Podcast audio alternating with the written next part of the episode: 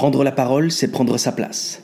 Bienvenue à celles et ceux qui, dans leur entreprise, doivent devenir de vrais architectes de la communication.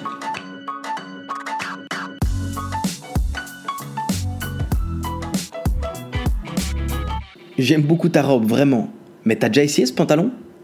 Vous avez déjà toutes et tous entendu cette phrase. Alors là, tout de suite, elle vous fait certainement sourire, mais en pratique, c'est tout autre chose. Pourquoi? Car il y a une nuance, le fameux mais.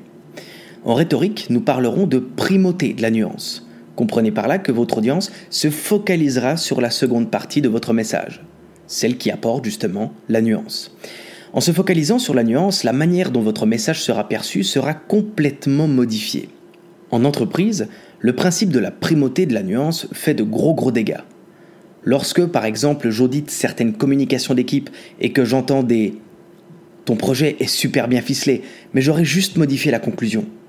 Ou encore des bravo pour ton certificat, mais c'est maintenant que tu ne dois rien lâcher. Je comprends pourquoi l'engagement des collaborateurs est mauvais. Puisque l'attention de l'interlocuteur se focalise sur la nuance, ce qui ressemble à un compliment est totalement mis de côté. Les collaborateurs ont tout le temps l'impression d'être corrigés et n'arrivent pas à percevoir le compliment. Pire, ce fameux compliment prendra la forme d'une vieille phrase hypocrite, présente juste pour faire passer la pilule. Alors à celles et ceux qui doivent gérer les équipes, si vous avez des compliments à faire, faites-le à 100%. Mais dissociez cette communication positive de toute nuance. Ensuite, s'il y a des choses à revoir, faites-le, mentionnez-le. Mais là encore, ne les mélangez pas avec une espèce d'hypocrisie qui serait dommageable pour votre management et pour les collaborateurs qui réceptionnent l'information. Chers amis, faites attention à la primauté de la nuance et devenez de vrais architectes de la communication.